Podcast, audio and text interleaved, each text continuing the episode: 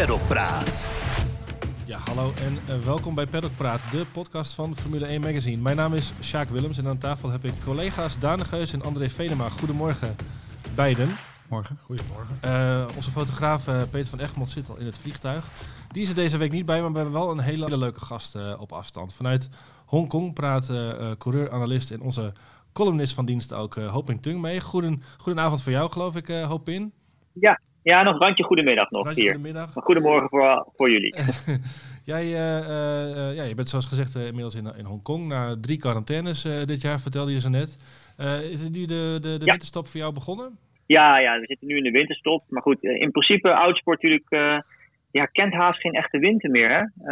Sowieso in Europa rondom kerstdagen natuurlijk nog wel op fabrieken. En de werkplaatsen dicht zijn. Maar afgezien daarvan, wij ontvingen bijvoorbeeld vorige week alweer de inschrijfformulieren voor het nieuwe FIA World Endurance Championship in de mailbox. En dus alles gaat eigenlijk constant door.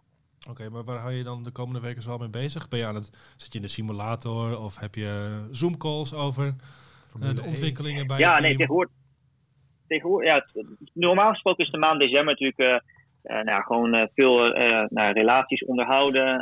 Even bij iedereen op bezoek gaan. Nou, dat is dit jaar natuurlijk wat moeilijker. Ja. Dus we doen inderdaad veel via Zoom. En de meetings die ik normaal gesproken zou hebben in China moeten natuurlijk ook op afstand. Want ook tussen Hongkong en China zijn de grenzen weliswaar enigszins open, maar nog steeds heel moeilijk toegankelijk. Ja. Dus wat dat betreft moet alles eigenlijk even op afstand. Dus, ja. Maar we zijn er inmiddels aan gewend. Ben je al gevaccineerd? Nog niet, oké. Okay. Ga je het doen? Ik had het toevallig vanmorgen over hier thuis ook. En ik denk dat het er heel erg ook van af... Ik sta er zelf zeker niet sceptisch tegenover. Ik geloof in de gezondheidszorg wat dat betreft. Mensen die daar verstand van hebben die beslissingen genomen dat het goed is. Dus dan vertrouw ik daarop. En ik denk namelijk ook dat het wellicht in de toekomst misschien wel verplicht zal worden om voor ons, als we zouden willen reizen, wat een heel belangrijk onderdeel is van ons werk, ontkom je denk ik niet aan. Maar we gaan het zien. Oké. André, de maandag na Abu Dhabi staat elk jaar weer in het teken van nakijken. Hè? Heel veel pagina's worden er vandaag uitgestuurd. Hoeveel zijn het er ongeveer? Vandaag sturen wij 124 pagina's weg. Mm-hmm. En dat zijn dan de pagina's voor de special Het Jaar van Max. Het nummer dat we elk jaar maken aan het einde van het seizoen. En morgen schieten we 156 pagina's weg. De pagina's van het jaaroverzicht. Ja, en Het Jaar van Max, wanneer komt hij in de winkel eigenlijk deze week nog? Als het goed is, donderdag, vrijdag ligt het nummer in de winkel. Mm-hmm. En dat wordt dan ook vrij snel gevolgd door het jaaroverzicht. Dat vrij vlot volgens mij begin volgende week dan in de winkel ligt. Even van ons, wij van WC in het moment. Wat kunnen we verwachten van de Max Special? We hebben ik heb Max Verstappen in Bahrein gesproken. Dus de weergave van dat gesprek staat in het nieuwe nummer. Wat was jouw indruk van hem? Dat is natuurlijk voor de zege van gisteren. Maar, heel vrolijk. Hij was... in goede doen. Hij was in goede doen. En ik bedoel, hij heeft zich natuurlijk al lang... Of tenminste, ik sprak hem dan 2 weken geleden. Maar hij heeft zich natuurlijk al lang verzoend met de rol die hij dit jaar ook weer speelde. Vol enthousiasme en vol verwachting kijkt hij uit naar het volgende jaar. Dus we hebben ook een verhaal met zijn vader, met Jos. We hebben dit keer 2 aparte verhalen en ze niet samen. Daan heeft gesproken met Christian Horner en met Mark Webber. En ik heb zelf nog gesproken met Frans Tost tussen de 2 Italiaanse Grand Prix. Toen ben je daar op bezoek geweest, hè? Ja. Toen ben ik op de fabriek in Faenza geweest. En ook heel leuk en heel bijzonder, denk ik, Koen Vergeer. Die heeft een soort fictieve roman geschreven over de nachtmerrie van Jos Verstappen. En veel meer wil ik eigenlijk ook niet verklappen. Nee. Het is echt een heel bijzonder verhaal. Met misschien wel een dat zullen we later weten, een hoog waarheidsgehalte.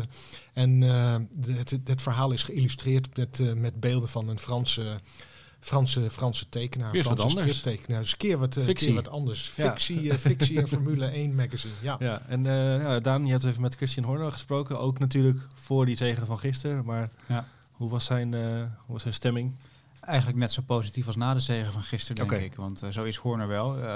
Ik heb ooit de fout gemaakt hem politiek te noemen in een interview met hem. En toen reageert hij daar wel op, want zo zag hij zichzelf totaal niet. Maar ik vind hem wel iemand die zich vaak in redelijke correcte termen probeert uit te drukken. En heel erg de party line van Red Bull aanhoudt, zal ik maar zeggen.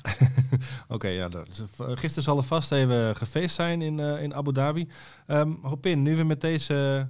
Red Bull-overwinning de winterstop ingaat, gaat natuurlijk tot de wintertest in februari druk gespeculeerd worden. Zou het gat dan toch gedicht zijn? Denk je dat dat terecht is?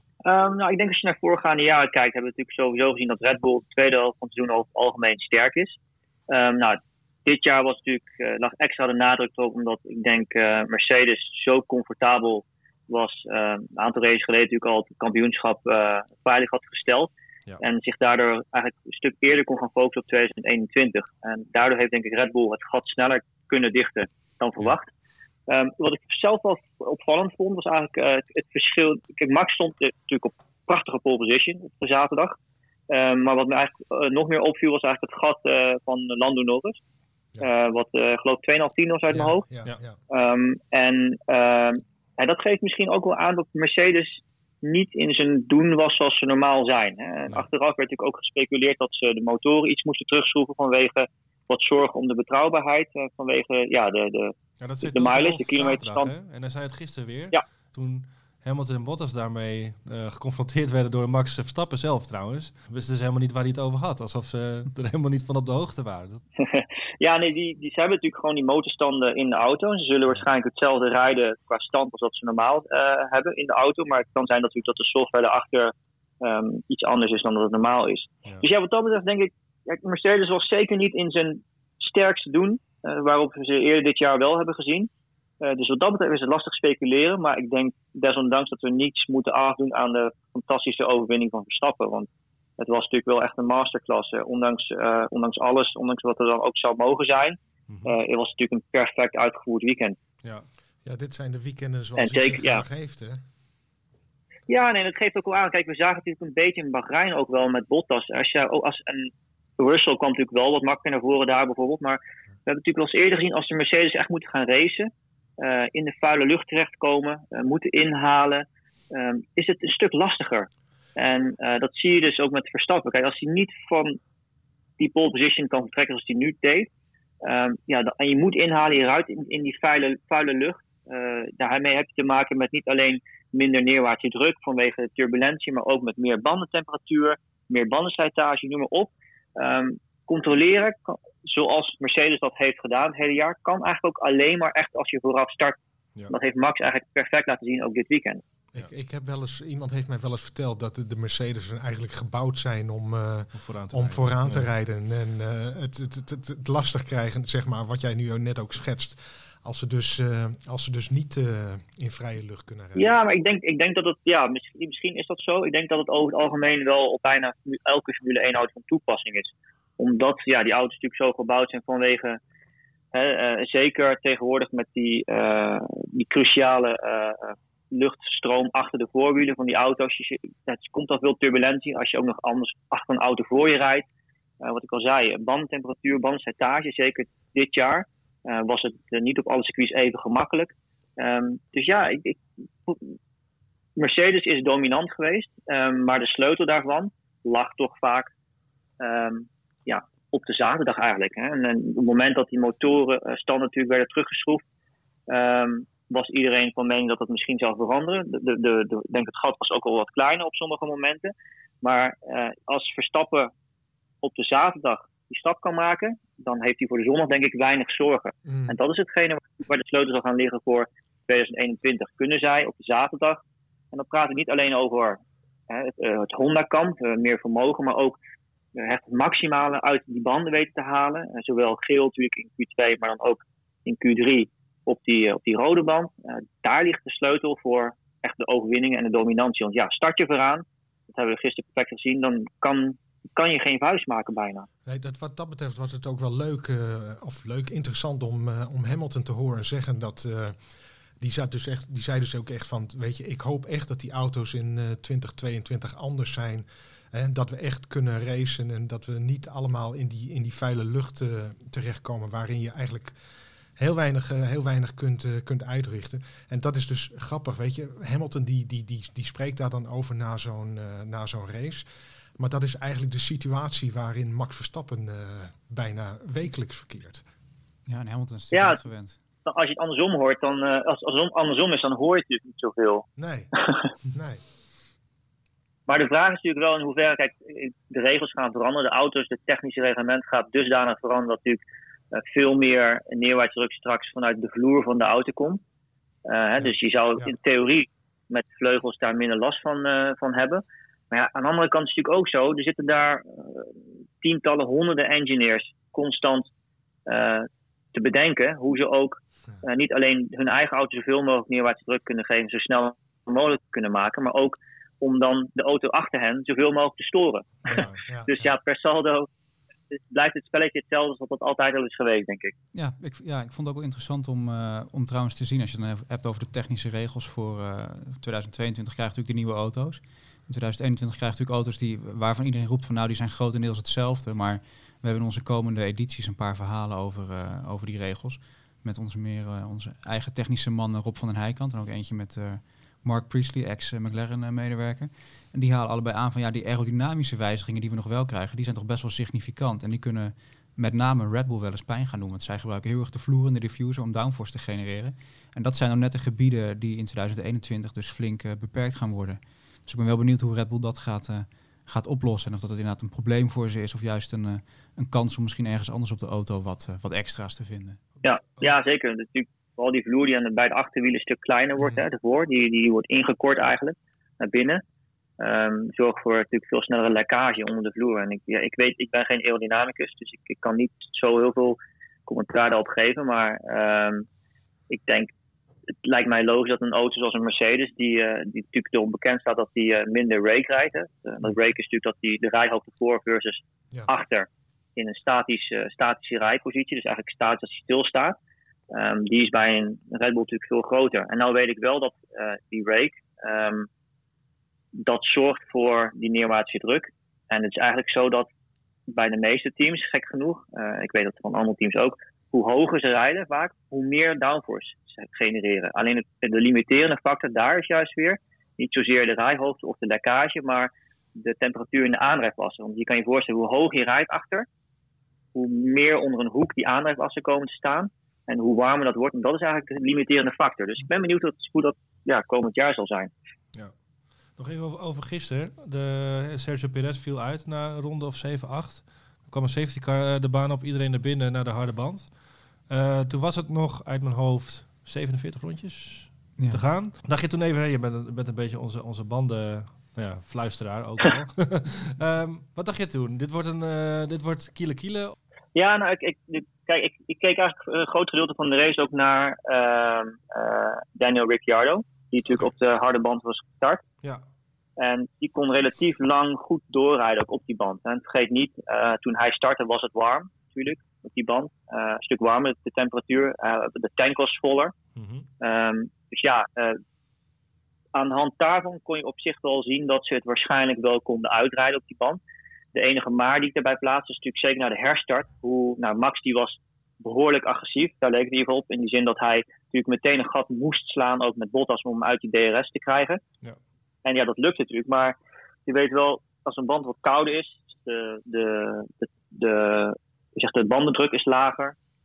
Doe je sneller slijtage, maar ook schade aan het karkas van de band.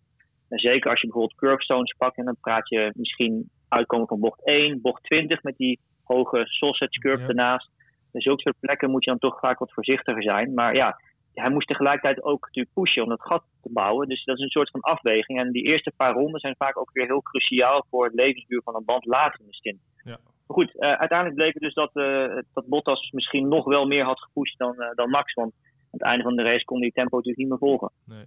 Nee, en Max kreeg zelfs nog te horen dat zijn banden te koud werden op een gegeven moment. Dat was op zich ook wel een teken dat het wel goed ging, toch? Ja, nee. Kijk, wat je ook vaak... Ja, nee, natuurlijk. Het wordt koud. Dat is dat hij natuurlijk weinig bandtemperatuur daalt door als je minder slip hebt op een band, zoals we dat noemen. En dat kan je heel mooi creëren door bijvoorbeeld minder gecombineerde G-krachten te geven aan een band. Dat wil zeggen, eigenlijk je scheidt eigenlijk heel duidelijk het remmen, grote sturen en het op je gas gaan. Hè? Dus je doet echt maar één handeling tegelijk voor zo'n band. Even simpel gezegd. Dat kan je natuurlijk heel mooi doen, zeker in Abu Dhabi, waar je veel van die langzame bochten hebt. Daarmee kan je dus de bandtemperatuur omlaag krijgen. Tegelijkertijd is het ook zo, als een band meer slijt, wordt het loopvlak wat dunner. Je praat natuurlijk echt over minimale slijtage in termen van hoe dik het loopvlak is. Mm-hmm. Maar toch zorgt dat ervoor dat het ook wel weer sneller afkoelt. Het temperatuurgevoeliger wordt. Formule 1. Peddopraat. Goed, iets anders. Een van de hoofdonderwerpen dit weekend was toch wel de terugkeer van Lewis Hamilton naar een coronabesmetting. Je zag, vond ik tijdens de persco zaterdag na de kwalificatie, dat hij toch echt wel een jasje heeft uitgedaan. Ja, zo noemde jij het. Hè? Je vond hem een beetje dunnig. En... Nou ja, hij was wel kort voor stof. Dat is hij toch normaal gesproken ook niet. En een beetje in een piepstemmetje. En hij zei natuurlijk zelf ook dat hij een paar kilo's kwijt was geraakt. Mijn indruk was in ieder geval dat het geen toneelspel was. En ik vroeg me even af, Ho-Pin, of jij nog collega's hebt gehad het afgelopen seizoen die dan besmet zijn geweest en terug zijn gekomen. En wat voor effecten dat heeft gehad?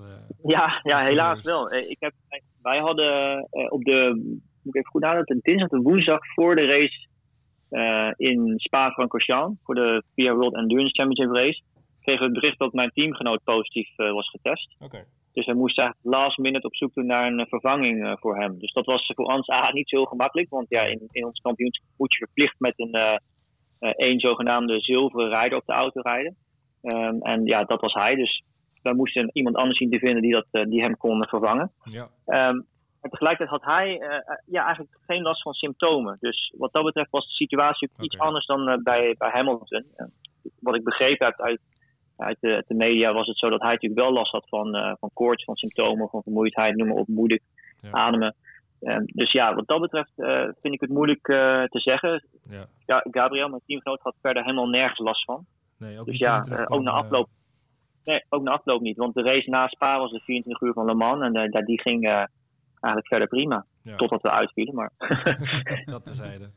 Ja, dat is ook met Hamilton zo. Dat is natuurlijk iemand die wel heel bewust met zijn levensstijl bezig is en met zijn vegan dieet. Is niet iemand die heel veel bonuskilo's met zich meedraagt, zal ik maar zeggen. En ik weet wel eens, als je dan bijvoorbeeld sporters sprak voor corona al, bijvoorbeeld schaatsers of hockeyers die bijvoorbeeld griep kregen, die ook zeiden van ja, mijn lichaam is eigenlijk een soort gefine-tuned machine, zal ik maar zeggen. En als iets er dan ontregelt, dan kan het soms echt wel harder binnenkomen voor je gevoel. Dus ik kan me indenken, ik wil niet voor Hamilton spreken, maar dat het voor hem misschien ook wel meespeelt in die zin. Ja, aan de ene kant denk ik dat van wel. Aan de andere kant is het natuurlijk zo dat als je in goede gezondheid bent, heb je ook meer weerstand. Kan je het waarschijnlijk ook wel weer wat makkelijker terug opbouwen. Maar ja, nogmaals, ik ben geen medicus, dus dat betreft zou ik het niet kunnen zeggen. En gelukkig heb ik het zelf niet gehad nog tot nu toe. Dus even afkloppen. Maar aan de andere kant moet je natuurlijk niet onderschatten. Formule 1 auto's zijn wat dat betreft ook natuurlijk weer niet te vergelijken bijvoorbeeld met de LMP2 prototypes waarin ik bijvoorbeeld rijd. Die zijn dusdanig veel sneller Formule 1 auto's, zoveel meer G-krachten. Dat is eigenlijk maar niets te vergelijken. En nou is het zo dat hij misschien enigszins geluk had dat het in Abu Dhabi was. Met die twee langere stukken natuurlijk ook erin, waar je een soort van even de tijd had om uit te rusten. Ja. En voor de rest relatief weinig snelle bochten. Veel langzame knikjes, 90 graden bochten. Dus dat heeft wel in zijn voordeel gewerkt. Omdat hij dus fysiek niet 100% was waarschijnlijk. Wat dat betreft had hij nog beter zijn comeback in Sakir kunnen maken bij de tweede race. In ieder geval niet in Singapore. Ja. In ieder geval niet in Singapore, nee. Nee, dat was een lastige geweest. Ja. Peddopraat. Even over Max Verstappen's teamgenoot, Alex Albon. Het draait natuurlijk niet allemaal om de race van gisteren. Het gaat om het totaalplaatje. Hè. Horner gaf dat gisteren ook nog aan. We hadden het er vorige week nog over, hè, de 51%, André. Hoe schat je de kansen in van Albon nu het seizoen is afgelopen? Ik vind het nog steeds heel erg lastig.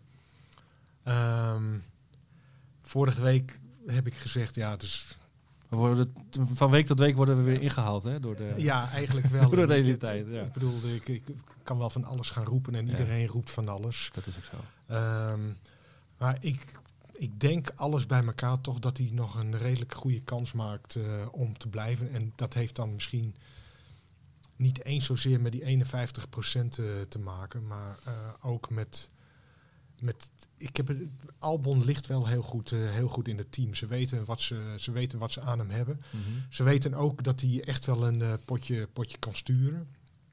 Dus ik vraag me af of zij bereid zijn om het risico te nemen om daar een nieuwe coureur neer te zetten, waarvan ze zeg maar qua karakter en als mens gewoon oppervlakkiger kennen dan Albon. Het is natuurlijk wel bij Red Bull als Perez zijn, stel je voor het zou Perez worden, je komt echt binnen als buitenstaander natuurlijk. En dat zijn ze bij Red Bull ook niet gewend, want al die andere jongens die ze hebben gehad, die komen altijd uit het junior team of uit AlphaTauri, Toro Rosso. Dus het zal voor Red Bull ook wel een aanpassing zijn. Ik moet wel zeggen met Albon, dit was nou race 17 van het jaar. En ja, eigenlijk doet hij eindelijk wat hij de andere 16 races ook had moeten doen. Hè? Ja. Dat is een beetje gechargeerd. Hij heeft echt gewoon een paar degelijke races gereden. Maar hij heeft al zoveel kansen gehad. En er is al zo vaak gezegd van dit en dat. En we nemen dan de beslissing. Weet je, Red Bull. Het feit dat er eigenlijk geen beslissing is genomen, geeft voor mij toch wel aan dat ik denk dat ze toch wel heel erg ernstig overwegen om gewoon met hem verder te gaan. Ja, en Horner noemde zijn race gisteren misschien wel zijn beste van het seizoen. Dat vond ik ook wel weer alleszeggend of zo. Ze zoeken al het hele jaar maar naar die kleine lichtpuntjes om Albon zijn positie te rechtvaardigen. Het was ook een goed optreden van Albon, ben ik met hem eens. Maar de vraag is ook, is het niet gewoon too little too late? Hè? Daar horen ze ook van, we hebben datapunten die we moeten analyseren. Ja, dat klinkt dan heel, heel klinisch. Misschien dat Ho-Pin daar wat meer over inzicht in kan geven in hoe teams naar coureurs kijken. Maar Ik moet zeggen, als je puur naar de data kijkt, dan lijkt me toch niet dat Albon een voldoende als cijfer krijgt voor dit jaar. Je kan inderdaad natuurlijk gewoon naar data kijken uit de auto. Nou is het wel zo natuurlijk dat zo'n race onder dusdanige omstandigheden wordt gereden. Je hebt altijd last van de situatie, de plek waarop je de baan rijdt, noem maar op. Ik denk als je over het algemeen kijkt, zeker, ik was wel persoonlijk wel enigszins verbaasd over het feit dat iedereen toch in de media ook zei van dit was de beste race, Mm-hmm. Ik vergeet niet, hij is 19 seconden achter Max gefinished. Mm-hmm. Voordat de safety car kwam, was er ook al een gat van, 8 seconden of zo uit mijn hoofd. Mm-hmm. Hij bleef net iets te lang achter Norris zitten. Ja, precies. Weet je. En ze starten natuurlijk allebei, Norris en Albon, allebei op de rode band. En dus dat is juist ook het moment dat je natuurlijk wel echt een vuist moet maken. En zeker met de Red Bull, als je kijkt dat Norris uiteindelijk een minuut achter Max is gefinished, mm-hmm. Heeft die Red Bull veel meer snelheid natuurlijk in zich dan. En moet je zelfs op een circuit als Abu Dhabi daar natuurlijk wel voorbij kunnen komen. Dus ja, alles bij elkaar optellend. Bijna een half minuut achter je teamgenoot finishen op pure pace over een raceafstand is natuurlijk best wel veel. 55 ronden. Ja, en die safety car is dan ook nog gunstig geweest voor hem natuurlijk, hè? Omdat hij op die rode band begon. Ja, absoluut. Nou, dus ja, de teams, kijk, ik heb altijd een heel seizoen, en ik heb wel vaker natuurlijk die vraag ook, en daarover gediscussieerd met andere mensen ook over Albon en überhaupt andere coureurs bij andere teams. Het is denk ik voor buitenstaanders altijd heel erg moeilijk om dat te beoordelen, want je weet eigenlijk nooit echt wat er in een team ook gaande is. En hoe is de situatie met onderdelen, hoe is de situatie met auto's, met motoren, en dat zijn natuurlijk ook bepaalde punten die altijd worden bekeken en waaraan waarde wordt gehecht. Bij het nemen van zo'n beslissing. Ja. En dus wat dat betreft denk dat ik ook niet in de positie ben om daarover te gaan speculeren. Het enige waar ik naar kan kijken is dat ik kijk, op een raceafstand een halve minuut bijna verliezen over een raceafstand is toch best wel veel. Je wil niet speculeren, Ho-Pin, maar wat denk jij dat er gaat gebeuren? Dat is toch juist speculeren? Persoonlijk kijk ik. Ik denk ook een beetje de moeilijke positie waar Red Bull in zit, is stel ze nemen iemand als Perez of Hülkenberg, maar gaat die per definitie veel beter doen dan Albon? Dat is natuurlijk de vraag. Ik denk dat Max natuurlijk iemand is die dusdanig van de buitencategorie is, dat hij ook in staat is om iedere moment dat er een kans zich voordoet, hij die weet te pakken. En dat is natuurlijk een unieke eigenschap. Kijk, heel hard rondjes kunnen rijden, kunnen best wel veel coureurs.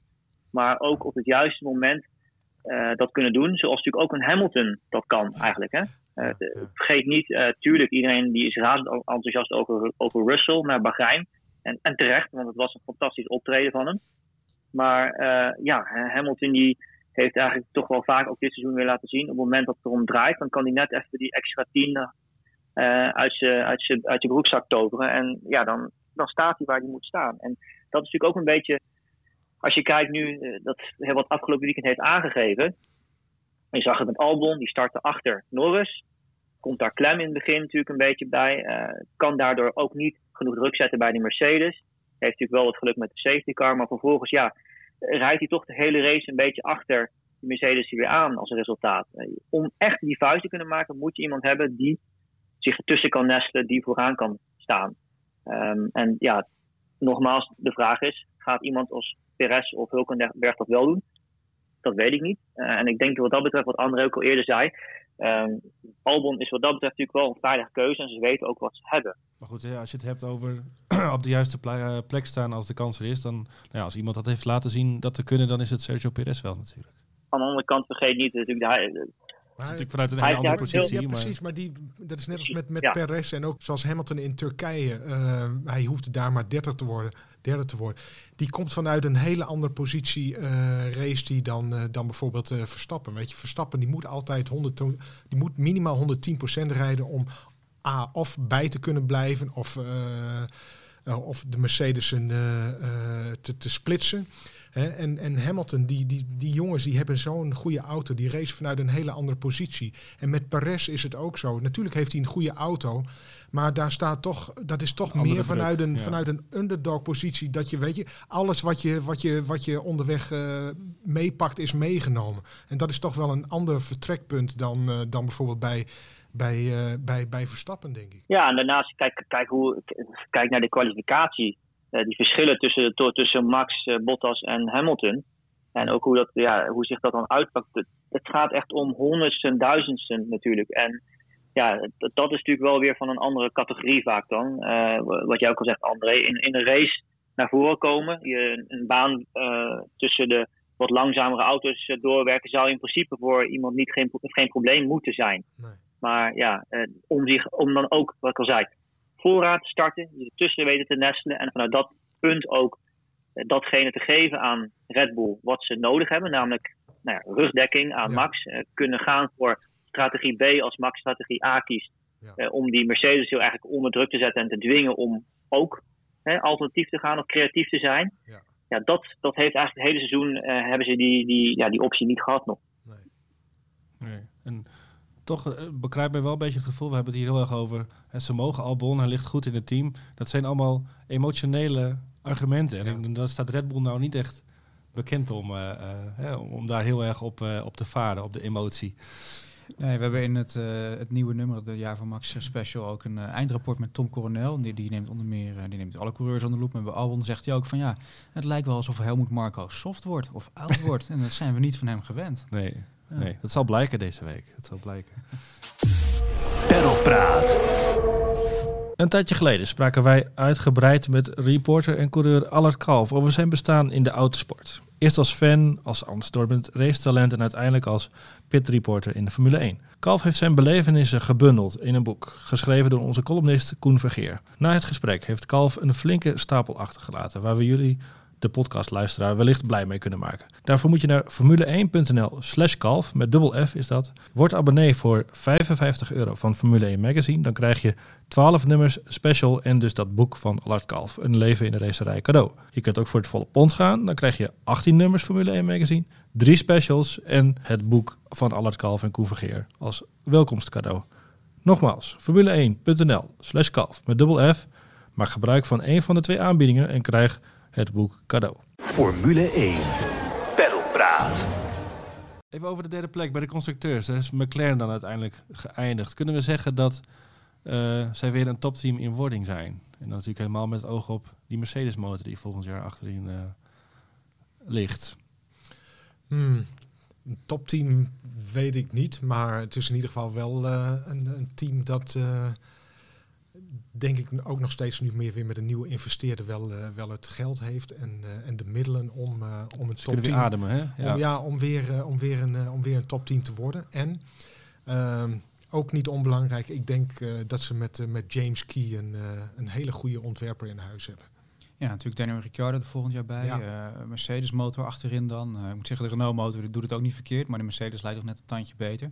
Het is een beetje wat Johan Cruijff een keer over Ajax zei. Van het kapitaal moet op het veld staan. Ja. En dat gevoel krijg je nu wel heel erg met McLaren. Het is echt de bouwstenen voor een terugkeer naar de top, die zijn denk ik echt aanwezig bij dat team. Ja, vergeet ook André Seidl niet, hè?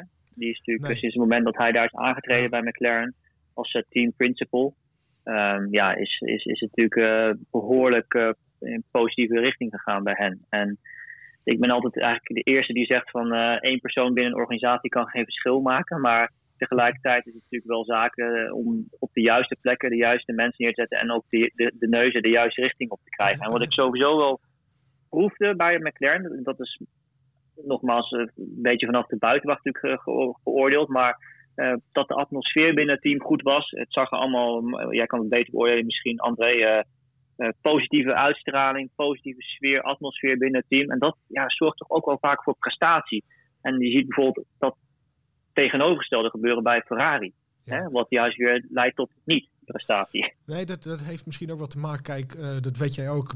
Toen McLaren was ooit een vreselijk corporate team, zoals dat heet, onder Ron Dennis. En het was stijf, het was klinisch. En als je ziet wat McLaren nu is, ze hebben daar echt de bezem er doorheen gehaald, ook met heel veel personeel. Een nieuwe PR-kant ook wel. Nieuwe PR-kant, nieuwe communication manager Tim Bampton is dat geworden. Zac Brown is natuurlijk Amerikaan, komt uit de marketingwereld. Amerikanen kijken denk ik heel anders en ook toch wel een stuk commerciëler tegen sport aan dan zeg maar de gemiddelde Europeaan. McLaren is echt een dynamisch team en je ziet het ook met de coureurs. Je zag het de afgelopen jaar met Sainz en Norris. En het zal volgend jaar niet anders zijn met Norris en Ricciardo. Daar is ruimte voor ontspanning, voor een lach. Maar er is ook, als er gepresteerd moet worden, dan wordt er gepresteerd. Norris had daar vorig jaar misschien nog wel wat problemen mee. Maar die heeft zich wat dat betreft ook enorm verbeterd dit jaar. En wat jij zegt over Seidl, ik bedoel, Zac Brown die tweette afgelopen weekend nog hoe blij en trots die was op Andreas Seidl, wat hij allemaal heeft bereikt binnen het team. En wat ik zeg met James Key, hè, die in het verleden hele goede auto's heeft ontworpen met redelijk bescheiden middelen. En nu dan ook een Mercedes motor achterin. The only way is up voor McLaren, denk ik. Zeker ook vanaf 2022. Geldt dat ook voor Racing Point / Aston Martin? Daar waren gisteren even de tranen, hè, de misgelopen bonussen. We zijn geen derde geworden. Mede dankzij die strafpunten natuurlijk, hè? Ja. Want 15 punten in mindering gekregen begin van het jaar voordat die breakducts die ze toch iets te accuraat zouden nagetekend hebben van Mercedes. Ja. Ja, zonder die 15 punten waren ze als derde geëindigd. Ja. Ja, ik kan me indenken dat de smoren daar goed in zit. Maar aan de andere kant, ze hebben wel een enorme stap gezet ten opzichte van vorig jaar natuurlijk. Ik moet wel zeggen, dat is dan misschien een beetje dat je te romantisch naar de sport kijkt. Maar ik vind het wel mooi dat een team als McLaren dat allemaal zelf heeft gedaan, ze dan verslaat. Weet je, ook al is het met een beetje hulp van die straf. En Renault. Renault is natuurlijk nu, even kijken, 50 geworden. Hebben natuurlijk ook wel de weg omhoog ingezet. Hè? De motor wordt geroemd. Inmiddels, daar komt natuurlijk Fernando Alonso te zitten. Jij kent Renault natuurlijk ook al op in. Ja. Historisch gezien? Ja, zeker. Ja, het is voor mij ook iedere keer leuk. En ik stuur ook iedere keer nog wel een berichtje als ze een goed resultaat hebben gehad. Of als iets leuks te melden is naar ze ook. Naar bijvoorbeeld Alan Permain of noem maar op. En wat ik ook persoonlijk heel leuk vind. Ik weet niet of alle luisteraars daarvan op de hoogte zijn. Bijvoorbeeld de engineer van Daniel Ricciardo, Karel Loos. Belg. Ook ontzettend leuk om te zien dat mensen uit het lage land, om het zo te zeggen, daar ook helemaal in de organisatie zover zijn doorgedrongen en op het topniveau weten te presteren. Ricciardo heeft natuurlijk samen met Karel, zeker aan zijn zijde, ook het team wel echt verder naar voren geholpen, denk ik. En zeer positieve invloed gehad op de prestaties van het team. En zeker ook op momenten waar de auto niet goed genoeg was, er toch ook wel de uitjes te halen. Ik wil zeggen, Ricciardo heeft toch zijn waarde wel bewezen, vooral dit jaar. Hè. Dat werd natuurlijk veel nagedragen, de 20 miljoen redenen om bij Renault te tekenen. Maar Abiteboul zei ook, zijn invloed is enorm geweest. Natuurlijk, Alonso is een bewezen coureur als het gaat om snelheid en resultaten natuurlijk ook. Maar ik denk dat ze ook nog wel regelmatig aan Ricciardo zullen terugdenken in 2021. Het is wel grappig, hè? Want overal lees je ook met wat de Abiteboul zegt, dat 2021 moet eigenlijk een soort overgangsjaar worden. Hè? Ook voor Alonso. Die gaat dan nu nog in Abu Dhabi testen. Maar eigenlijk wordt volgend jaar één groot testjaar voor hem, als ik het goed begrijp. Want in 2022, daar heeft Renault eigenlijk alle kaarten op gezet.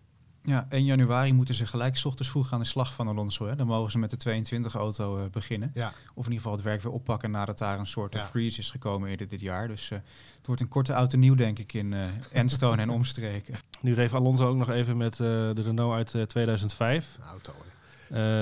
André zit er weer te glunderen. Ja, nee, goed. Dat geluid, dat brengt natuurlijk ook een glimlach op je gezicht. Dat kan bijna niet anders. En dat ziet er ook allemaal snel en dramatisch uit. Hè? Dramatisch in de goede zin van het woord. Doet je dat dan toch terugverlangen, Ho-Pin, naar dat soort auto's?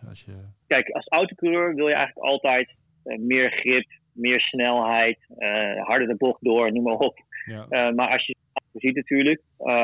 Het is relatief simpel, even zo gezegd. Het is natuurlijk geen ingewikkelde aandrijflijn zoals tegenwoordig met al die hybride onderdelen, noem maar op. Mooie V10-motor. En het grappige is natuurlijk wel als je kijkt dat Ricciardo deed een 40,9 in de race als snelste ronde. En ik geloof dat Alonso met die 15 jaar oude auto gewoon 2 seconden sneller was. Dus. Ja. En dat zet toch wel veel mensen aan het denken. En tuurlijk hangt dat ook af van het circuit en noem maar op. Maar ja, tegelijkertijd 15 jaar verder...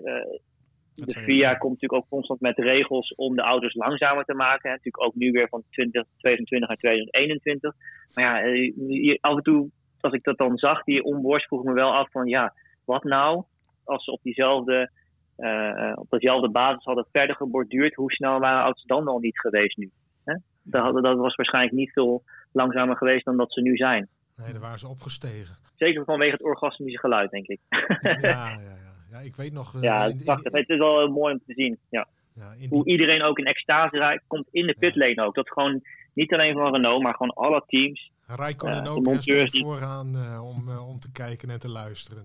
Precies. Ja. Met hun mobiele telefoon even een filmpje nemen als Alonso door de pitstraat komt rijden. Ja. En op het rechte stuk langs rijdt. Ja, dat geeft natuurlijk wel aan wat het bij mensen losmaakt. En natuurlijk bij mij ook. Ik ben een ontzettende race-liefhebber. En... ja, het is fantastisch. Aan de andere kant is het natuurlijk ook zo...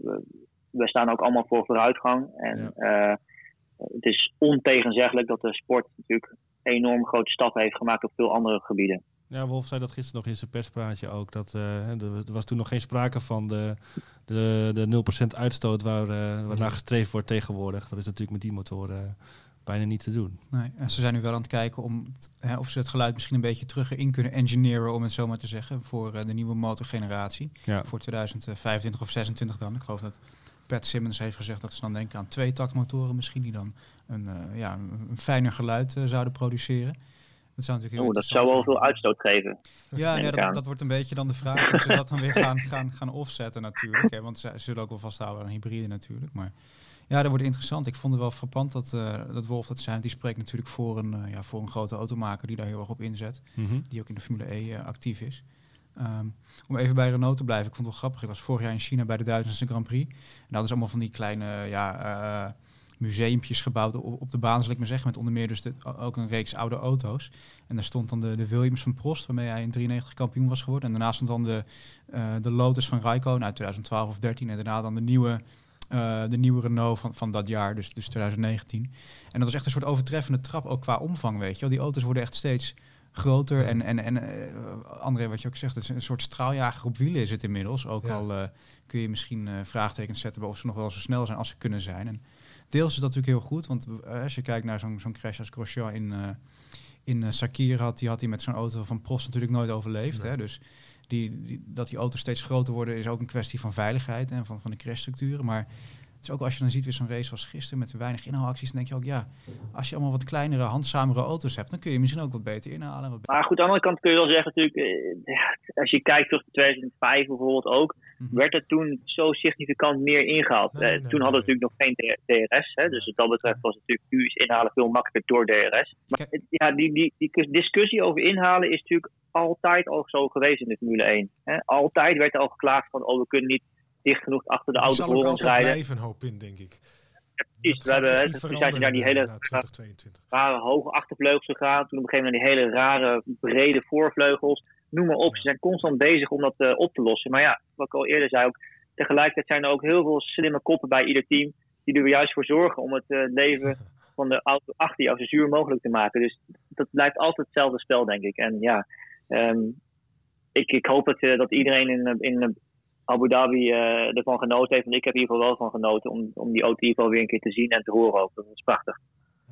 Ja, je kijkt denk ik ook gewoon door een roze bril. Inderdaad, één zo'n auto rond zien gaan is schitterend. En als het er 20 zijn ook. Maar als het er 20 zijn die daar 55 ronden lang in volgorde hun rondjes afdraaien, dan denk je op het eind waarschijnlijk ook alleen maar wat een lawaai was dat en weinig om aan te gluren. In die tijd, ik had elke dag, vrijdag, zaterdag en zondag aan het eind van de dag, ik had altijd hoofdpijn. Ja, als ik mijn dopjes... Nee, maar kijk, wanneer is de eerste Formule 1 race in Sakir was in 2009 uit mijn hoofd? Klopt. Sorry, in Abu Dhabi, 2009. Ja, klopt.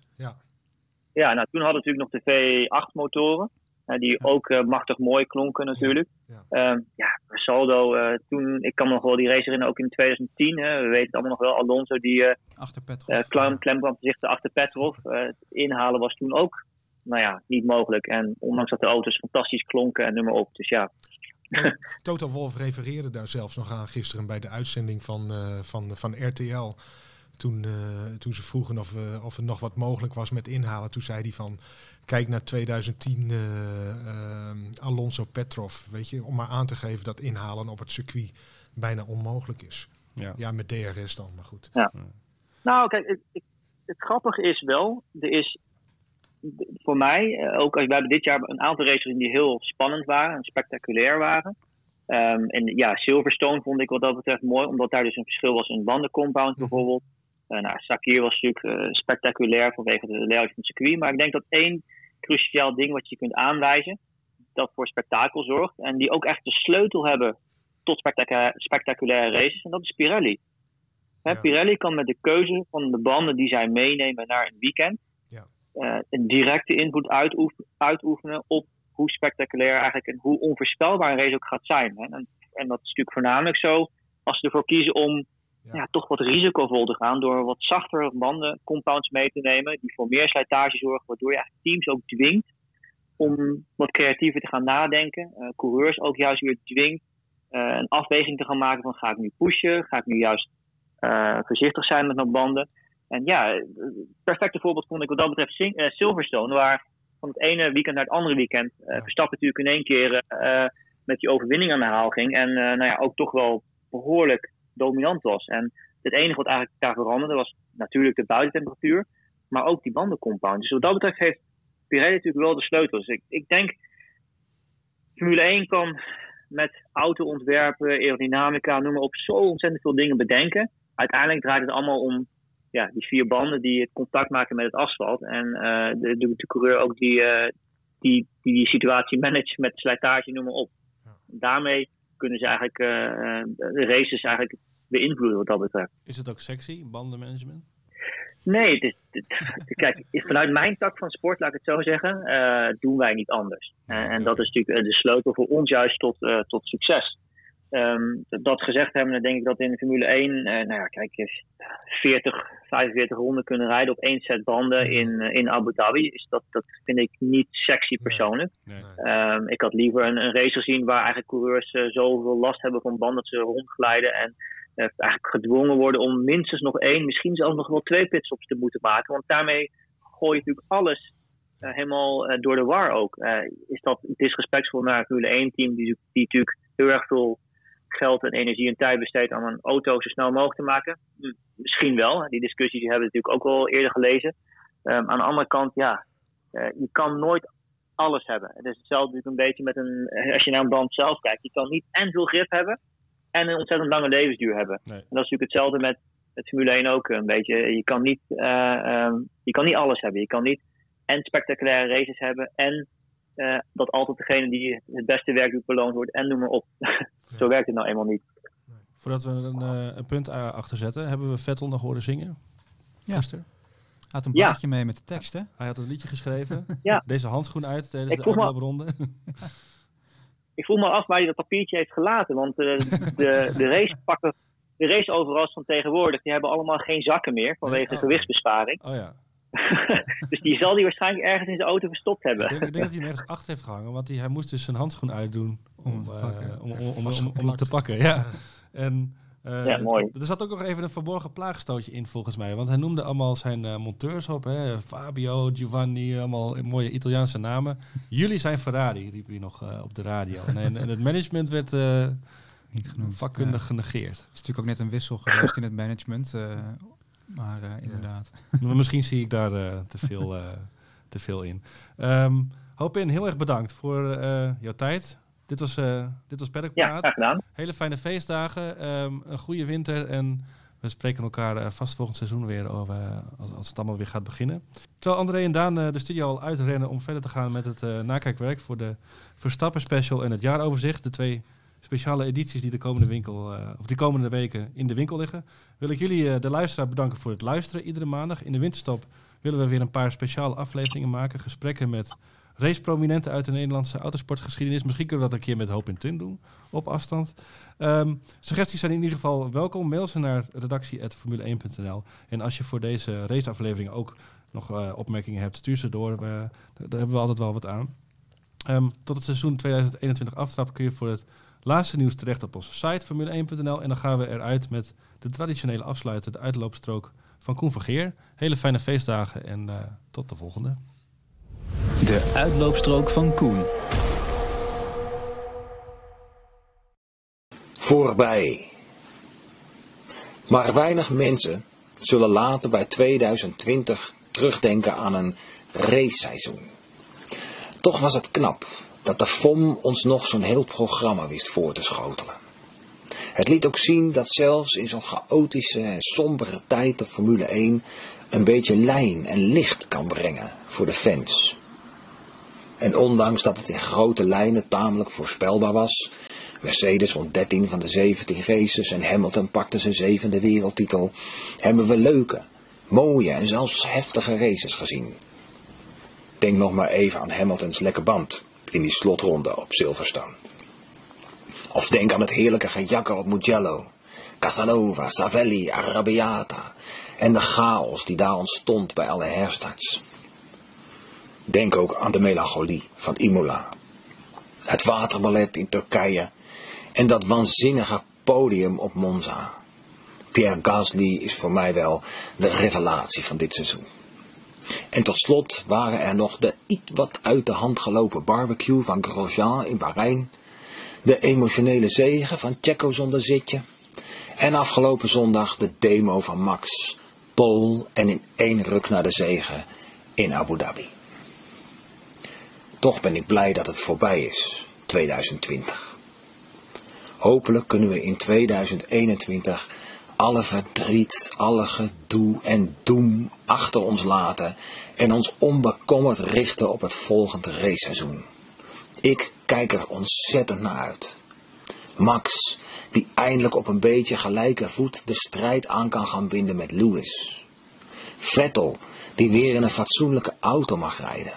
McLaren terug aan de top met een Mercedes motor en Ricciardo achter het stuur. Een spetterend rijdersduo bij het herrijzende Ferrari. Nieuwe video's van Mazepin. De eerste cynische boordradio van Alonso. En zeker ook Mick Schumacher. Doe je ogen dicht en je hoort zijn vader. Ik kijk uit naar coureurs zonder mondkapjes. En ja, natuurlijk ook naar de Grand Prix van Nederland. Maar let op, corona is nog niet voorbij, hè. Houd daarom moed, blijf deze winter vooral binnen. Lees een boek, ik heb nogal een tip. Respecteer de regels en blijf voor alles gezond.